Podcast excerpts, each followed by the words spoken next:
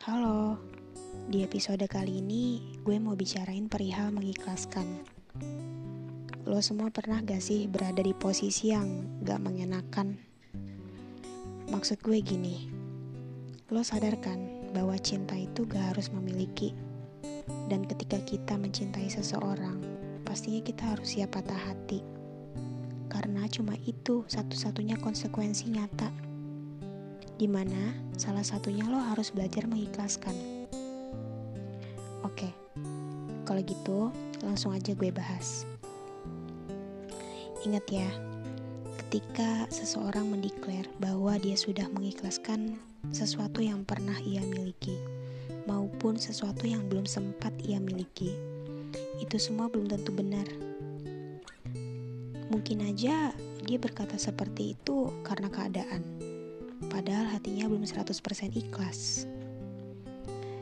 Coba lo tanya lubuk hatinya yang paling dalam, pasti masih ada, walau hanya sepersekian persen keinginannya untuk bertemu dia, berbicara sama dia, bercerita tentang apa aja sih yang terjadi di saat keadaan lagi gak baik-baik aja.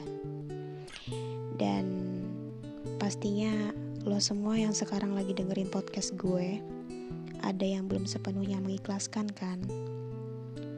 Pastinya lo pernah ketika dia post IG story atau gak posting foto, tiba-tiba jantung lo berdegup lebih cepet gitu loh. Ngelihat dia lagi online aja, pasti lo pengen banget arahin ibu jari lo ke kolom chatnya dia kan?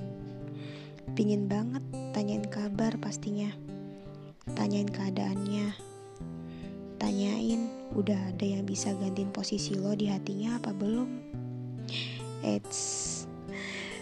Tunggu. Berarti kalau gitu tandanya dia masih punya tempat di hati lo. Namun kalau dipikir-pikir lagi, aneh gak sih ketika lo merasa kehilangan sesuatu yang jelas-jelas gak pernah lo miliki? Dan lebih parahnya lagi, lo sekarang belajar mengikhlaskan dia. Ibaratnya tuh kayak lo lagi makan kue yang enak banget nih, terus di gigitan terakhir lo bikin SG. Hai, gigitan terakhir nih gak ikhlas banget, sedih deh. Nah, emang dasarnya manusia dalam hal ini ya gitu, manusia gak pernah gunain logikanya, selalu ngutamain egonya. Tapi gak apa-apa, dari situ kita belajar bahwa gak semua hal harus diikutsertakan ego. Biar gak bego-bego banget, makanya pakai logika. Gunain logika lu sedikit. Lagi-lagi, dengan adanya rasa sakit, kita akan berusaha untuk sembuh. Dengan adanya rasa sakit, kita belajar bahwa pada dasarnya rasa sakit itu berasal dari diri lo sendiri. Gak apa-apa, namanya juga hidup.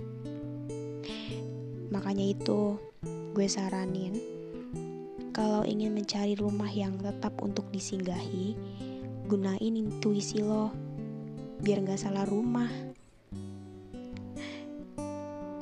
Oke, kalau gitu istirahat aja dulu, besok lanjut lagi.